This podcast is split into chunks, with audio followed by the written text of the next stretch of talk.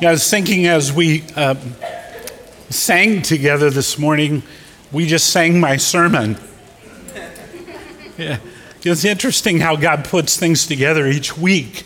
We didn't uh, really do a lot of discussion other than here's kind of my topic on this week's sermon, and Scott took that. God put together the songs to really, I think, prepare our hearts for this. If you're visiting this morning, we're uh, in a series out of the book of Acts in the New Testament.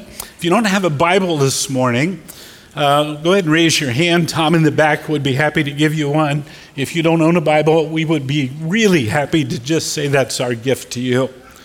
But we're in Acts chapter nine. We've uh, we're we're moving through the unfolding of God's plan to take his message of salvation to the world. Uh, we, we began back in chapter one where Jesus says, you'll be my witnesses in Jerusalem, Judea, and Samaria, and the remotest parts of the earth. And we're now seeing uh, that start to happen beginning in chapter eight last week, this week in chapter nine.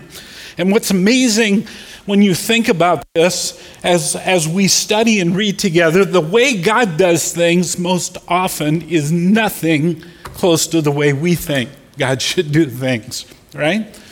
I mean, think about what we have learned so far about the scope and the magnitude of God's salvation and the way he uses his people to now go out into the world and uh, share the good news of Christ. That's his plan, that we would do that. Well, this morning, uh, we're going to look at uh, an individual in the Bible that by any account or any stretch of our imagination, we would never say this is the guy that's going to write almost a third of the New Testament. It makes no sense. And while we do that, the underlying theme that I want to have us grasp this morning is God's mercy and his grace. His mercy and his grace.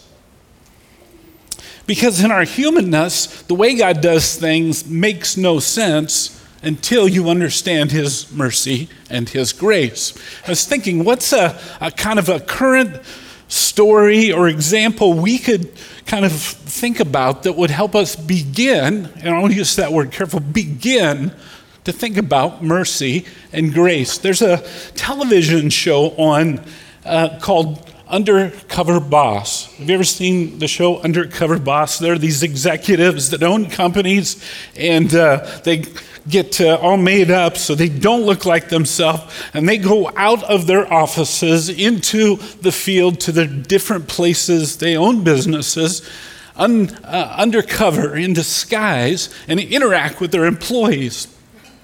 Okay? And and so they find out some pretty interesting things many times, things they don't expect. But but a couple of things always happen in every story. One is, once they interact with some of their employees, there's there's this compassion that begins to grip their heart. That that's the human side of this uh, T V show. This this compassion they have for the stories of everyday life of people that are going through poverty or sickness or or family strife. And so at the end of the show, the the, the boss uh, invites the employees that he met uh, that were part of this episode to him, uh, his office. They discover that's the boss. They said some things they probably shouldn't have said. They're a little worried.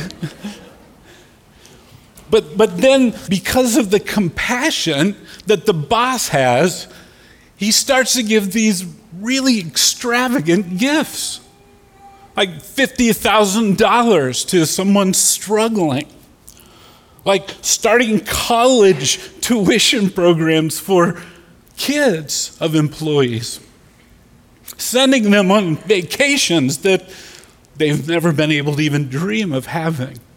And their reaction is always tears. This gratefulness, this thankfulness of, I, I didn't deserve this. Why, why would you do this? And I sit there and I cry, and, you know, um, because it grips my heart. They are so thankful because they never expected what was going to happen. And I say we're going to begin there because that's a, a pretty simple human example of something that is far greater that God has done in our life to bring us to faith in Christ. Our human struggle, I want to suggest this morning, is uh, we live in a world that uh, we're so familiar with that in order to get anything, you have to do something, right? You have to work to get a paycheck. You know, I have to take out a loan or give money to own a house. I mean, everything around us is work to get something, do something to get something. And this morning, as we look at salvation, we'll see grace and mercy that flies in the face of human reason.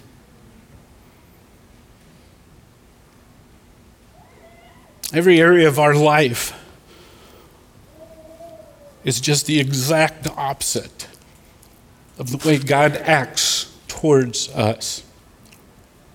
Here's why. Listen to what the prophet Isaiah says in Isaiah fifty-five nine. For as the heavens are higher than the earth, so my ways, this is God speaking, my ways are higher than yours. And my thoughts are higher than your thoughts. You, we can't begin to even think the way God thinks. His ways are so drastically different. So when we come to a passage like we're going to dig in this morning, our natural response, thinking of this verse, is this does not make any sense, God.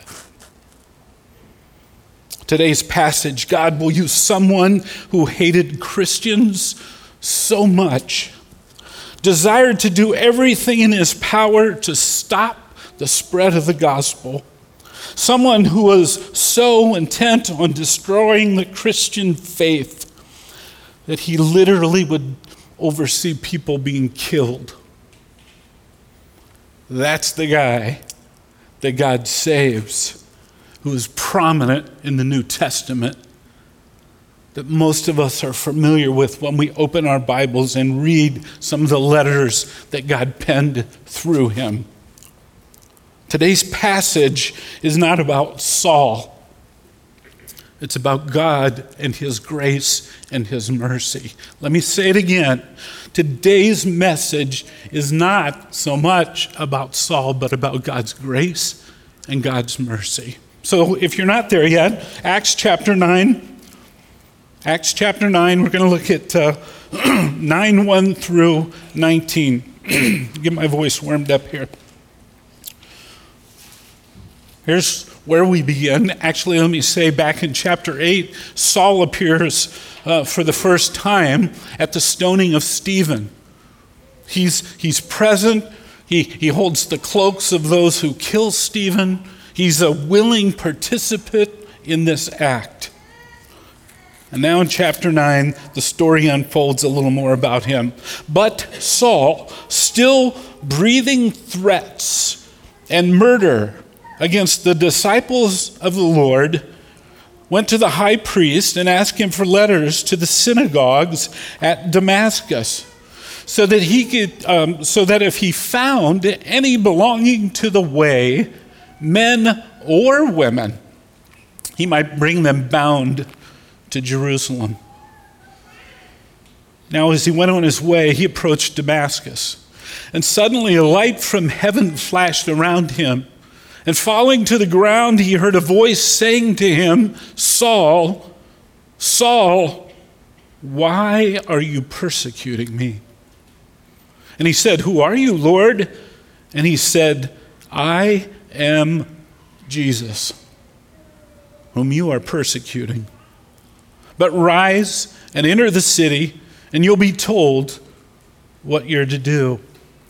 The men who were traveling with him stood speechless, hearing the voice, but seeing no one.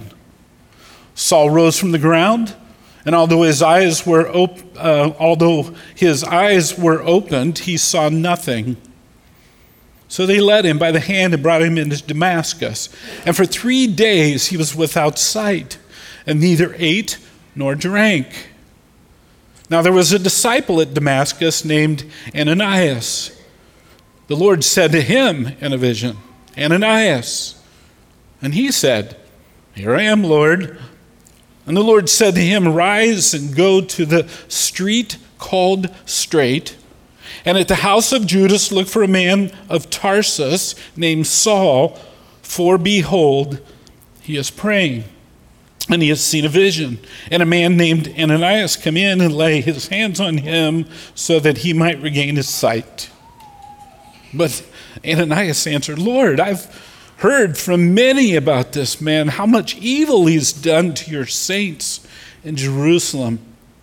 And here he has authority from the chief priest to bind all who call on your name. But the Lord said to him, Go, for he is a chosen instrument of mine to carry my name before the Gentiles and kings and the children of Israel, for I will show him how much he must suffer for the sake of my name. So Ananias departed, entered the house, laying his hands on him. He said, Brother Saul, the Lord Jesus, who appeared to you on the road by which you came, has sent me to you. You may again regain your sight and be filled with the Holy Spirit. And immediately, something like scales fell from his eyes. He regained his sight. Then he rose and was baptized, and taking food, he was strengthened. What a crazy account, right? I mean, it makes no sense in our humanness, as I've said. Saul, the man who was the enemy of Jesus and the enemy of Jesus' people, a man who knew no mercy. Listen, a man who knew no mercy now comes face to face with the merciful Jesus. And his life, his life is changed. How crazy is this? Well, it, it doesn't make sense, except that God's mercy and grace on any heart will produce either a continued hardness or a softness. And we see in Saul's life that it produces a soft heart in him, one that is willing to surrender himself, even to the point that he proclaims in Philippians chapter three, whatever gain I had, I consider a loss for the sake of Christ. A softness because of grace and mercy. Now, if you're taking notes, let me tell you to write down a couple of other verses that give the same account exactly with a few more details. Acts chapter twenty-two and Acts chapter twenty-six. Let me say we're going to spend some time in our community groups looking at those passages. I'm going to encourage you guys to do that. But those two uh, accounts repeat exactly what happens in Acts chapter nine. And it's interesting, Paul regularly told this story of how he met Jesus, and it transforms his life. So let's look at a couple of things before I take us to some conclusions about grace and mercy. First, in the first two verses of chapter nine, you've got Saul, the religious elite, and his motives pretty well declared and defined for us. Damascus was an old city. Would have had tens of thousands of Jews living in that area with multiple synagogues. It's an area that is northeast of Jerusalem, probably a four-day walk, if you will. And so Saul goes to the high priest of the time in Jerusalem, and he gets uh, some extradition papers. Maybe that's a good way to say it. They he they give him approval to go to Damascus, to all the synagogues. And you say, well, how would they know that? Well, they would have kept membership records, okay? And the high priest would have known this, and he would have all authority to go find anybody who was proclaiming Jesus. And here's what he was going to do with them. It says he was going to get them, man or woman, bind them, bound them, shackle them, march them back to Jerusalem where they would probably be put to death. That's his goal. That's his motives. Find whoever he could find that said they believed in Jesus and loved Jesus and put them to death. Get rid of them. This, this whole scourge of the Christian faith had to be stopped. And Paul thought that was his personal calling. Well, you would say, well, that seems a little strange, but unless you know the background of Paul, it, it might be strange. But let me, let me just tell you this morning a little bit about the person Paul. Paul's probably born pretty close to the same time that Jesus was born. And so he had grown up in the time hearing about Jesus and everything that was happening. He was born in a city called Tarsus, which is modern-day Turkey. He is born a Roman citizen because of being born in that area. But he had Jewish roots. Philippians chapter three, verses four through six, Paul gives a lengthy um, account of his credentials as a religious man. Here's what it says. He said he was circumcised on the eighth day, would have been in strict adherence to the uh, Mosaic law that was prescribed. Again, Philippians three, four through six, if you're taking notes. He says he was of the people of Israel, meaning he was Jewish by right and by birth. He says he was of the tribe of Benjamin, the tribe of Benjamin, the most favored tribe, if you will, the tribe which the first king of Israel came from. He was a Hebrew of Hebrews. He would have been raised by parents adhering to the strict laws of the Jewish faith and customs. He would have known the original Hebrew language and studied it. He says he was a Pharisee, which he was, meaning he was trained by a very famous, well-known rabbi called Gamaliel. And so he was trained in the best school, in the best ways of the Jewish faith. And then he says, according to legalistic righteousness, in order to do all things, to be self-righteous, followed all the right rules, brought all the right sacrifices, did all the right customs, prayed the right times. You get the picture. And he actually says in Philippians three, four, that if anybody could boast of religious qualifications and obedience, he'd be the poster child. So why the intensity to eliminate the Christian faith? Why? Because it went against everything that Paul had been trained and raised in to believe. That the way to be right with God would be to take matters in your own hands and follow these things. Make so many sacrifices. Follow this rule. Do this thing. Salvation is in your hands. And along comes Jesus that says, salvation's not in your hands. You actually are pretty helpless. And so the temple in Jerusalem's the center point for all the Jewish faith. Paul's going to bring people back to get rid of this nuisance Jesus and this message of grace and mercy. I guess you could say Saul didn't understand his need of grace and mercy, did he? And that brought a spiritual blindness to him, just like it does to us. Saul only knew how to function by a works-based system of self-righteousness. I'm guessing this morning that if you're not a follower of Christ, that's all you know as well. There has to be something I can do. There has to be a way that I can make God happy with me so that his favor shines on me. And maybe you even think showing up this morning is one of those things. Verses three through nine, you have Saul the religious elite now confronted by Jesus. And he, like every one of us, what will he do? I mentioned that some other text in Acts twenty-two and twenty-six give some additional details as Paul stands before kings and before other crowds of people to describe his personal testimony, he adds that it's about noon when this happens. Matter of fact, in nine, verse twenty-seven in our passage, just a few verses ahead, he actually says he didn't only hear Jesus, he saw Jesus in this event. And his response is, "Who are you, Lord?" And we begin to see this grace and mercy of Jesus unfold. You know, as dastardly as Paul is, Jesus doesn't say, "Who do you think I am? Who do you think's speaking to you? Try to guess."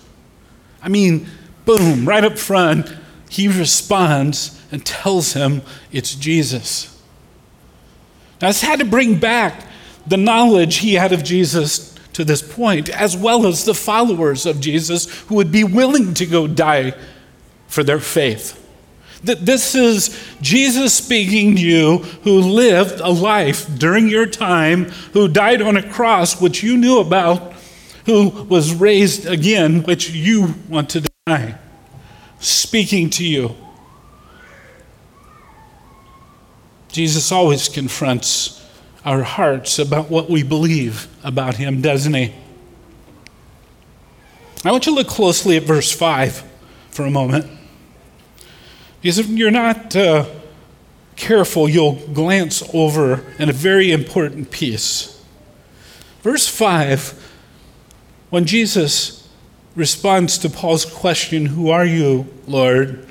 it says, "I am Jesus." I am Jesus. Do you recognize that phrase? That's the phrase God used to describe himself all the way back in the Old Testament. I'm Jesus, the I am, is the way Paul would have heard it. I'm Jesus, the I am, the Son of God, who is fully God, who came and lived and died to reconcile man to himself. This Jesus, who is God, is speaking to you, Saul. And he would have been very familiar with that phrase. The other thing I notice about those verses is that we don't get a lot of detail about his salvation, right? He doesn't go to um, a church and walk the aisle. He, he doesn't uh, detail, here's the sinner's prayer that he prayed. Kind of messes with your theology this morning probably, right? But, but doesn't say. All we know is that uh, Paul, Saul, hears Jesus, he responds to Jesus, he obeys Jesus, he surrenders his life to Jesus, gets baptized so everybody knows he now lives for Jesus, and we read the rest of the story later on. And what about verse seven? What do you make of verse seven? You got a group of people traveling with Saul who heard everything that happened. And their response is, uh, don't know what to do. They heard it. They were aware of what had just happened to Saul, and they're dumbfounded. You know, not all who encounter Jesus will respond to Jesus. Not all who hear the words of Christ are willing to surrender and give their life to Christ. And so for verse nine, or verse nine, we see Saul for three days, all by himself, not eating or drinking. I think this encounter with Christ was so intense. It was so intense that he could do more than reflect and pray and think about what this means and what it will mean. And then verses ten through nineteen.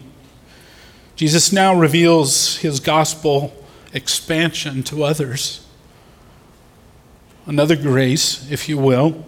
You have Paul, who is had mercy by God to him and grace that would save him. Now he's in the very town he came, which isn't it interesting? They must have known that that Saul was there to arrest and take people. It says so. And God, Jesus, speaks to Ananias. And Ananias' first response is like mine. Wait a minute. Don't you know who this guy is?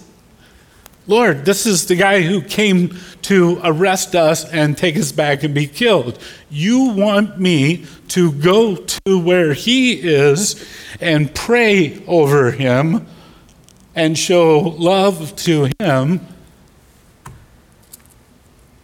Kind of amazing. And Ananias, you know, says that. He, you know who this is. But Ananias in this moment is reminded of God's mission and his gospel to reach all people, and he would have a new faith time in his own life. Am I going to believe Jesus or not believe him? He's confronted with God's mercy and grace. And so God's people get the grace from God to see the full evidence that Saul is a genuine believer. Because Saul publicly gets baptized.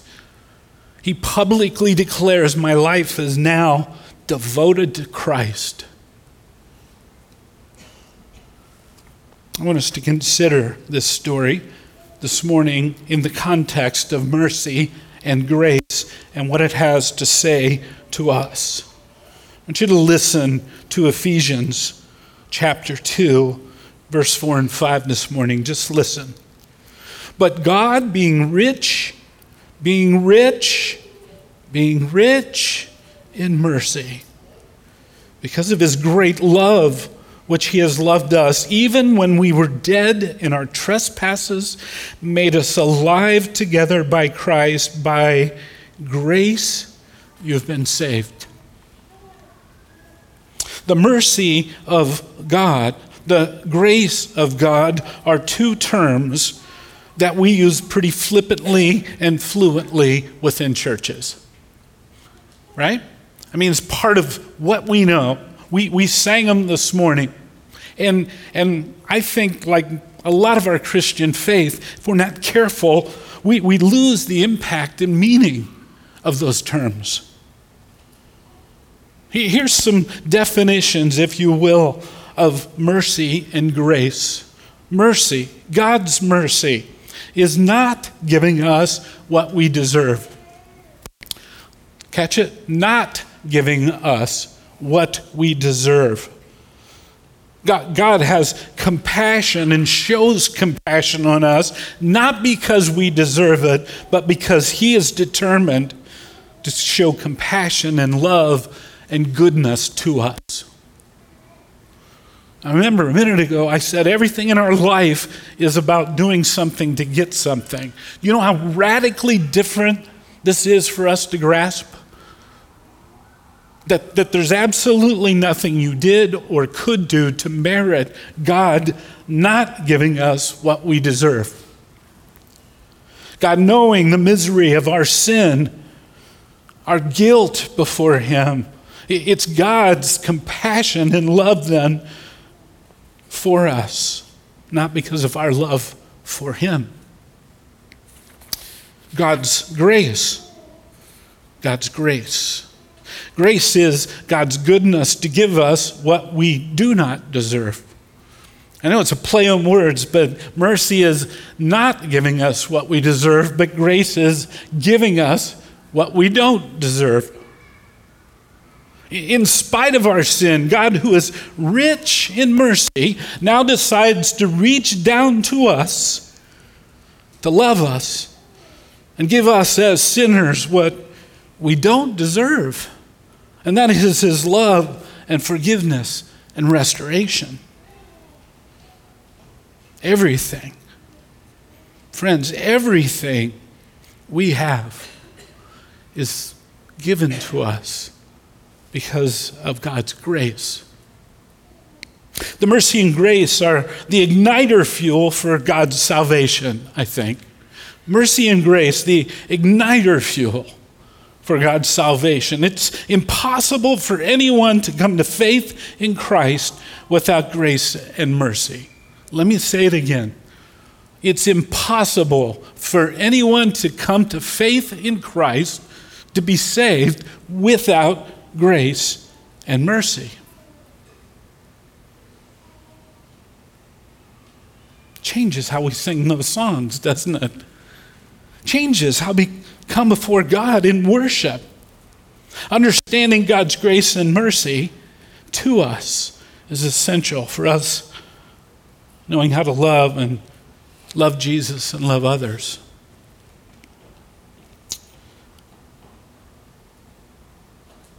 So here's three ways that I want us to explore mercy and grace. Three ways that I think God uses his grace to lead us. First is this: God's grace and mercy protect and prohibit us from believing in self-righteousness. Let me say it again. God's mercy and grace protect and prohibit us from believing in self-righteousness. Salvation is a work from start to finish by God. And we see that in today's passage, don't we? You have Saul content because he hates Jesus. Don't miss that. Saul hates Jesus. And he hates Jesus' followers. He had no intent on loving Jesus. When his day began, the day that around noon, Jesus decides enough. It was Jesus' work from start to finish to bring Saul to salvation. God decides, because of his love, to give us mercy, to give us a path to forgiveness and restoration through Christ. Not because we deserve it, but because he has willingly decided to do it. The battle, again, is that because everything in life flies contrary to that. I have to be able to do something to make God love me. That there has to be something. My part has to be something to gain favor with God, right? I mean, I do it. I'm going to be honest. No, we're we're we're going to teach you here at the church that nothing can get you there. But when you are there, you will want to love. You will want to devote yourself to Christ because you understand grace and mercy. God decides, because of his love, to give grace, sending Christ to die and rise again on our behalf at his expense to all who trust and believe. God decides, because of his grace and mercy, that all who call in the name of the Lord will be saved. All who believe in his grace and mercy. God declares on the cross, because of his grace and mercy, it is finished. It's, it's finished. You remember Jesus crying out those words, "It's completed by me for you." If you don't understand the grace and mercy of God, you wrongly believe you have a part in your salvation, and the very gospel of Jesus is distorted, my friends. Listen, because God has proclaimed his grace and mercy through Christ, self-righteousness is an affront to him. This is hard, I know, this morning, but let me say it again. Because God has proclaimed his grace and mercy through Christ, self-righteousness is an affront to him. Because it diminishes the very thing that he did. Ephesians two, eight, nine, for, for by grace you have been saved through faith. And this is not your own doing. It is the gift of God, not a result of works, so that no one can boast. God's work, God's mercy, producing God's grace through Christ Jesus. Breathe in the marvelous wonder of God's grace and mercy this morning. Breathe it in. Take it deep in your lungs. And now you're ready to understand salvation. Until you understand God's mercy and grace, you've wrongly trusted in your ability to try and be right with God.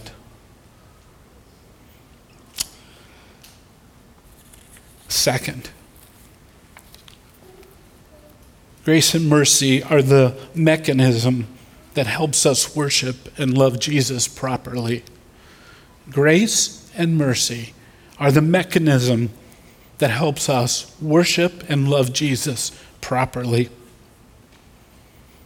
We've read Paul's account this morning, but if you were to go back to the letter to the Philippians, which was written by Paul, he makes a statement in chapter one that says this: "For me to live is Christ, and to die is gain."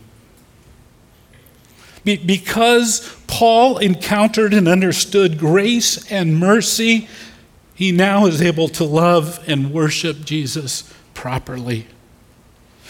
Grace and mercy reveal the depth of our sin, but also reveals the fullness of God's love and his forgiveness through the gospel. It really allows us to see our helpless state when we understand grace and mercy. Grace and mercy allow us to grasp the love of God for us in Christ Jesus, which should lead us to joyful worship with grateful hearts. Understanding the grace and mercy of God produces humble and thankful hearts in us. It makes us grateful and unveils the generous love of God to us, which is necessary for us to worship properly. When we struggle with intimacy with Jesus, I think a good place to start maybe is to go back and begin to reflect on God's mercy and his grace toward you. Because when you do that, again, it reflects the giant love and giving of him to us in Christ. Micah seven, verse eighteen, the gospel is revealed and, and, and the gospel is reflected on by the prophet. It says, "Who is a God like you, pardoning iniquity and passing over transgressions?" It says he does not retain his anger forever because he delights in steadfast love. Who is a God like you? Grace and mercy remind us of God's love. Grace and mercy lead us to a greater understanding of our need for Christ. Not just his salvation, but the daily presence of Christ in our life. Let me say this. The grace and mercy open the door for us to live in joy and thankfulness. It's the doorway in which we can enter so that we know how to live joyfully and thankfully. Because we now thank God for his grace in protecting and providing and being present with us. Because we begin to understand we don't deserve any of it. So we have grateful, thankful heart. Third, and closing this morning, grace and mercy provide the model for us to love others. Uh-oh, Jeff. Don't go there. Grace and mercy provide the model for us to love others. This is perhaps one of the bigger challenges of grace and mercy. Uh, yeah, we can begin to grasp it a little bit with God, but when it's applied and expected in our own life, we realize how hard and big this is. You see, God's grace and mercy model the relationships that God desires for you and I to live in. Giving grace to others, showing mercy to others, offering forgiveness to others. And just imagine with me for a moment what our relationships can look like when we really pursue grace and mercy with those that we have relationships with. Living in grace and mercy enables us to be more patient, doesn't it? Enables us to stand back and be more patient with someone because we remember God's patience for us. Living in grace and mercy enables us to be more loving the way God loved us. Living in grace and mercy enables us to be more forgiving and forgiving others. Living in God's grace and mercy motivates us to develop relationships around the gospel because the gospel is rooted in God's mercy and grace. And so we can learn and begin to love others the way God loved us. You do remember that was a command of Jesus. Let me clear something up before I close. And it's important that you hear me on this. Living in grace and mercy does not mean you blindly ignore sin or wrongdoing. You catch me? Does not mean you blindly ignore sin. It means, though, that you desire the best for those who are in that sin against you and provide avenues for them so that they could be forgiven and reconciled. Let me say it again. You don't overlook sin, it says, in your heart. You open the door to restore broken relationships when repentance comes. Grace and mercy do not mean we overlook sin and overlook its consequences. No, they allow us to have hearts ready to forgive and restore when sin is confessed. Make sense?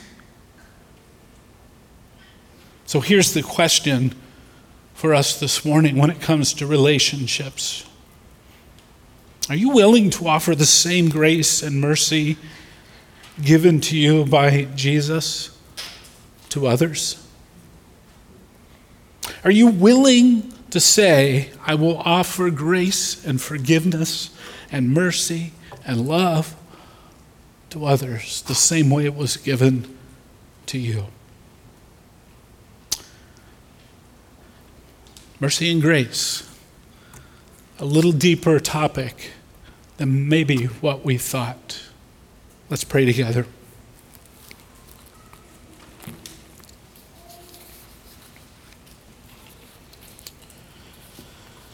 I was thinking this week as we begin to pray that maybe here's a prayer that I need to pray more often, and I know it is. Maybe you would join me in it.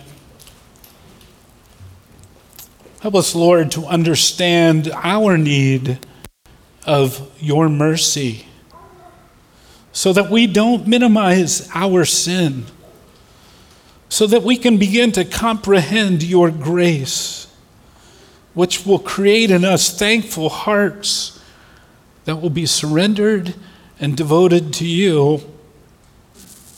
And help us to do that, Lord, so that it brings glory to you by showing the transforming power of the gospel,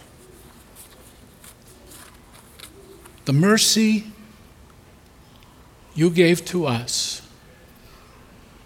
the grace you gave to us. Mercy and grace. May we learn to grow in it and live in it and give it. Amen.